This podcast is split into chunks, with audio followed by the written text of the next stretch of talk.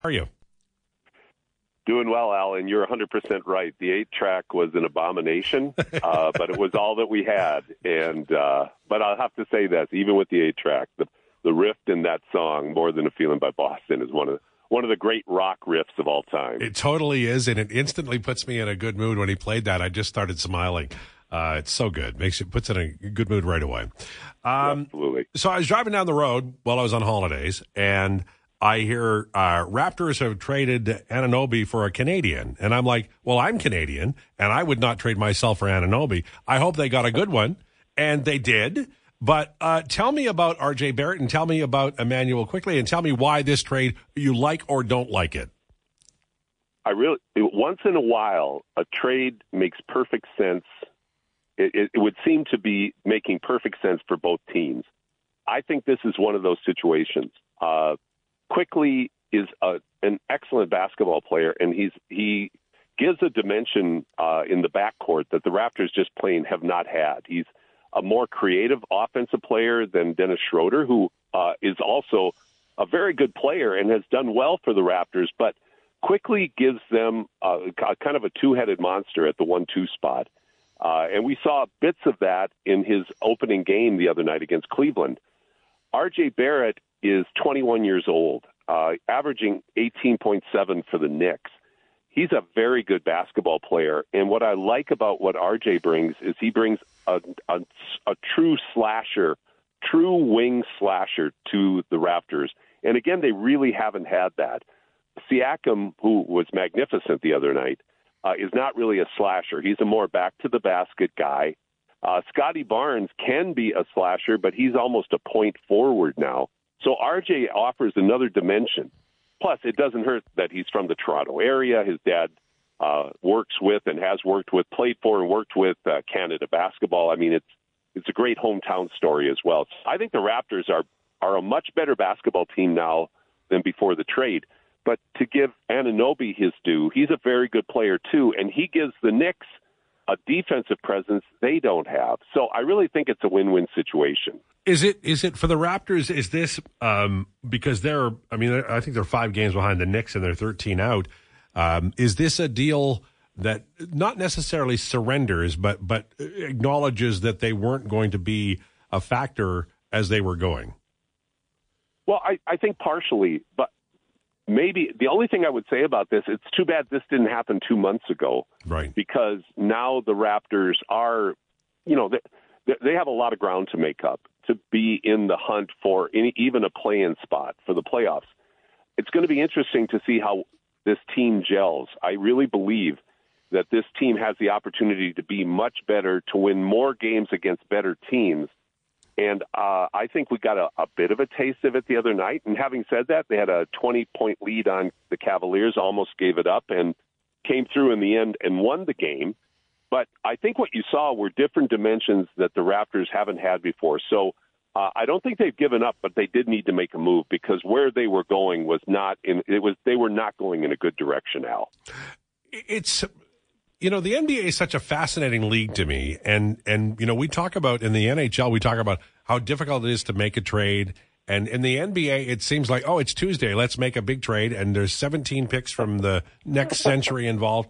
It just, I, I feel like there's a, there's a, the excitement level. If you're an NBA fan, you go to work and you're always monitoring the league because something explosive could happen. And they do it all the time. And this would be an example of a, like we anticipated Anunoby for a long time, and when it hit, everybody was talking about it instantly. The NBA, it, from a PR point of view, from a point of view of exciting their fans, they're just the best. Yeah, they are.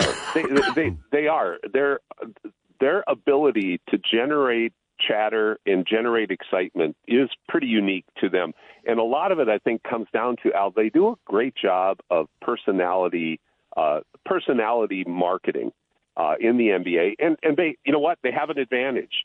There's five guys on the court on each team. You can see the facial expressions of all five guys. Like you know, NHL, NFL, CFL, you can't see that. Uh, baseball, you've got many more players and many more games. NBA, they just they just have. Uh, some of it's by accident, but most of it's by design. They do a great job of marketing their league, their athletes, their teams And when something like this, as you uh, stated very well, when something like this happens, people pay attention, and my gosh, the chatter just starts and goes on, and everybody's anticipating what might be next. The the the story for me this year, LeBron James sets the record. Uh, LeBron James, LeBron James, uh, he is for me. He's like I, I, in my own mind, I like to wait until a, a, career is over to put him, you know, slot him, and we may never be able to because he was a unique player, and obviously uh, Jordan was as well. But for him to be doing you know, he said earlier, and I can't remember when, but he said, I'm trying to give Father Time one loss. And I, I just feel like, like, you know, we're, we're, he's such a giant, like physically, and he has been doing this for so long. Um, that that you know it's like James Brown at a concert. He's gone. Oh, that's it. Oh, wait a minute, he's back. I, LeBron James is like unbelievable. Well, he is. And the James Brown concert that I always think of when you talk about that is the one where the Rolling Stones didn't want to follow him. Right. They refused to go out on stage. Um, like I don't know who's going to follow LeBron. It's certainly not Wemby, uh, in in my opinion. I think he's going to be a really good player. He's not the next LeBron. Uh, I don't know if there is a next LeBron right now. I, I I've kind of come to a, a, a sense of uh, Zen. Uh, I, I'm into the Zen zone right now on on LeBron. In that I I, I've come to the conclusion he is the greatest player of all time. I don't know how you deny that. Uh, but if I had to pick one person to start a team with, I'd still pick Michael Jordan. Yeah. Uh, and I think, but but LeBron at 39 to play at the level, and and he states it very well that uh, he's trying to give Father Time a loss, just kind of like Tom Brady did, somewhat like Roger Federer.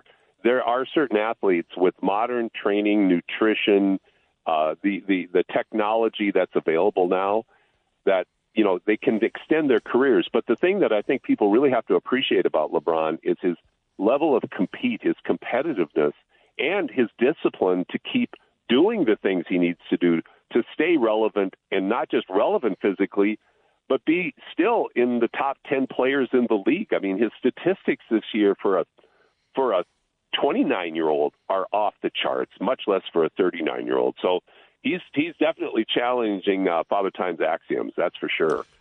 Paul Sir, our guest on Sports 1440 and the Lowdown with Lowetide. Uh, one of the one of the things that I've noticed about the NBA um, is that that offense is is king, and often in sports when that happens, when year after year it seems like there's more offense uh, I feel like at some level the league needs a Bill Russell. I don't know if he's out there, but do you see this trend where where even coaches are like, man, we cannot control the game and it, it's, it's chaos, and we just try to outlast the other team offensively? Or do you see things that are happening in the league that encourage you that the coaches can rein in a little bit and maybe have some control and and win consistently uh, with things other than you know three pointers? Well, I, I I think that's a great question. First of all, Al. Um, but uh, you know the old act, the old saying, uh, "Defense wins championships." Right now, you'd have you'd be hard pressed in the NBA to say that may apply this year because the numbers are are really off the charts, like historical. Uh, the only time that challenged it was back in the '60s, in in terms of of offensive uh, offensive output. Uh, but I think you see teams like the Minnesota Timberwolves who have Rudy Gobert in the middle, who legitimately changes shots. That when playoffs come and defensive uh, defenses tighten up and teams are playing each other in multiple games, so you're not preparing for a new team every time you're on the uh, going on the court. You're preparing for the same opponent in a seven game series. Defense will make will be more of a factor when playoffs roll around, and that's where I think somebody like Gobert will be a difference maker, which leads to your point. We're the the, the small ball uh, fascination came and went pretty quickly, actually, because now you're seeing more and more bigs being drafted into the league, more and more. They're not traditional bigs, but they're you know they're evolved big guys, but they're big guys that can change shots and protect the rim. The NBA has kind of made some of this uh, offensive soup themselves because of the way they restrict uh, defensive players for uh, guarding areas as opposed to guarding men. And, and the defensive three seconds uh, rule to me is uh, an abomination of the sport anyway. But to take a guy like Gobert and make him stay outside of the key. What it does, though, is it does give offensive players an advantage and an opportunity to score more points. So, uh, bit of a roundabout answer to your question. I think you're going to see more and more big players coming in, and defenses will get better over time because they have to. Because you can't win 144 to 140 game in, game out, and expect to, to win a championship. So, yeah, I'm with you on that. Um, I, I, want your opinion. I, I've, I've, uh, I, I sort of immerse myself around Christmas in in uh, uh, in the NBA. I just have more time, and and I, I pick up things, and I, I'm curious about them. I'd love your opinion uh, on Chet Holmgren and what he is and what he could be. Well, I, I think he's a bit of a surprise because uh, you know he's slight of frame, uh, as Wemby is down in San Antonio, but Chet's really skinny. And, you know, he missed his rookie year because of an injury after playing at Gonzaga for a year. And he's from Minnehaha Academy in the Twin Cities, so I have a you know I have a lot of connections in the Twin Cities, and uh, so we were aware of him. But I don't think anybody really expected him to come in and be as effective as he is for Oklahoma City. Like if I had to vote today for Rookie of the Year, I'd vote for him mm. uh, myself because I think he's he's one of the factors that has been so impressive in Oklahoma City. The biggest factor is uh, Canadian Gil- Shai Gilgeous uh, Alexander, of course, because he's like uh, he might be the best guard in the NBA. Uh, but uh, but Chet Holmgren's, you know, again, he's he does a great job of protecting the rim. He he can stretch it out and step outside and hit the three, but he can also put it on the floor, get to the rim. He's got creativity in his game, so I think he's going to be a fantastic player the one thing, and this is where the uh, generational comparisons go, say, what would Chet Holmgren done against Bill Laimbeer? Mm. Uh, but, I mean, that, that would be ugly. Like, he is a player for this generation. I would just put it that way. And for this, and for this NBA, he's, he's a great, great fit. He's a competitor. Uh, and he's done really well, and his beard's a lot better than it was last year too. so I think he's checking all the boxes. Can we ever call him a power forward? How much would he have to eat before we could do that? yeah, that, I wouldn't put power and Chet in the same sentence, but uh, there's going to have to be a major nutritional effort on the off season for that. But but uh, he's very good. How are you enjoying the college game so far this year? What's been striking to you? Well, I like I, I love the college game. I it, it what I love about the college game, I, and, and, and I'll be curious to see what college sports in the U.S. look like in five to ten years with the move to the open transfer portals, the uh, athletes being able to go to school, make money off the NIL opportunities.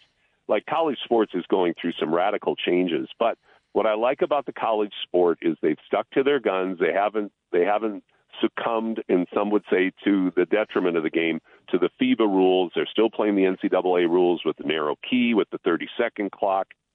But uh, when you see how much college basketball and college football mean in the United States, it's it's really a special it's really special to watch.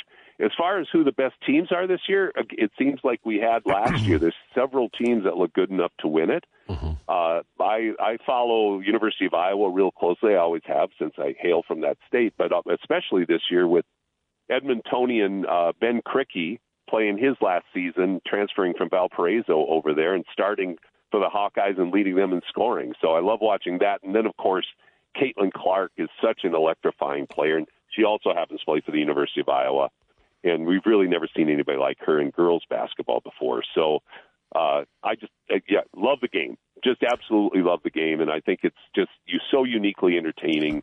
Uh, look forward to whenever I can watch it. Paul, sir, I will tell you in our building, uh, shows line up and arm wrestle about who's going to call you given the day and the time. So we lo- we love you as always, but thank you. Appreciate your time.